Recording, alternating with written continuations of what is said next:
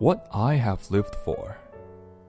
Three passions, simple but overwhelmingly strong, have governed my life the longing for love, the search for knowledge, and unbearable pity for the suffering of mankind.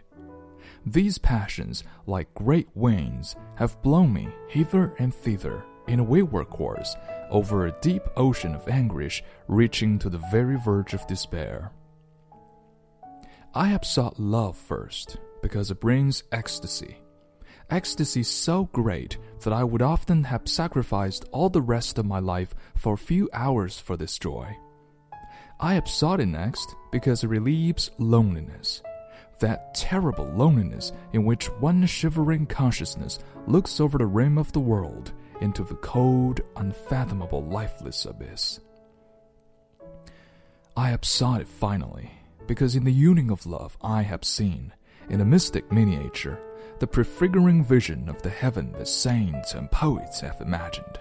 This is what I sought, and though it might seem too good for human life, this is what at last I have found. With equal passion, I have sought knowledge. I have wished to understand the hearts of men.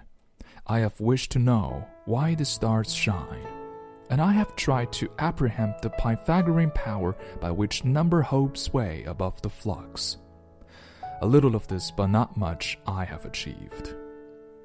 Love and knowledge, so far as they were possible, led upward toward the heavens, but always it brought me back to earth. Echoes of cries of pain reverberate in my heart. Children in famine victims tortured by oppressors, helpless old people a hated burden to their sons, and the whole world of loneliness, poverty, and pain make a mockery of what human life should be. I long to alleviate this evil, but I cannot, and I too suffer. This has been my life.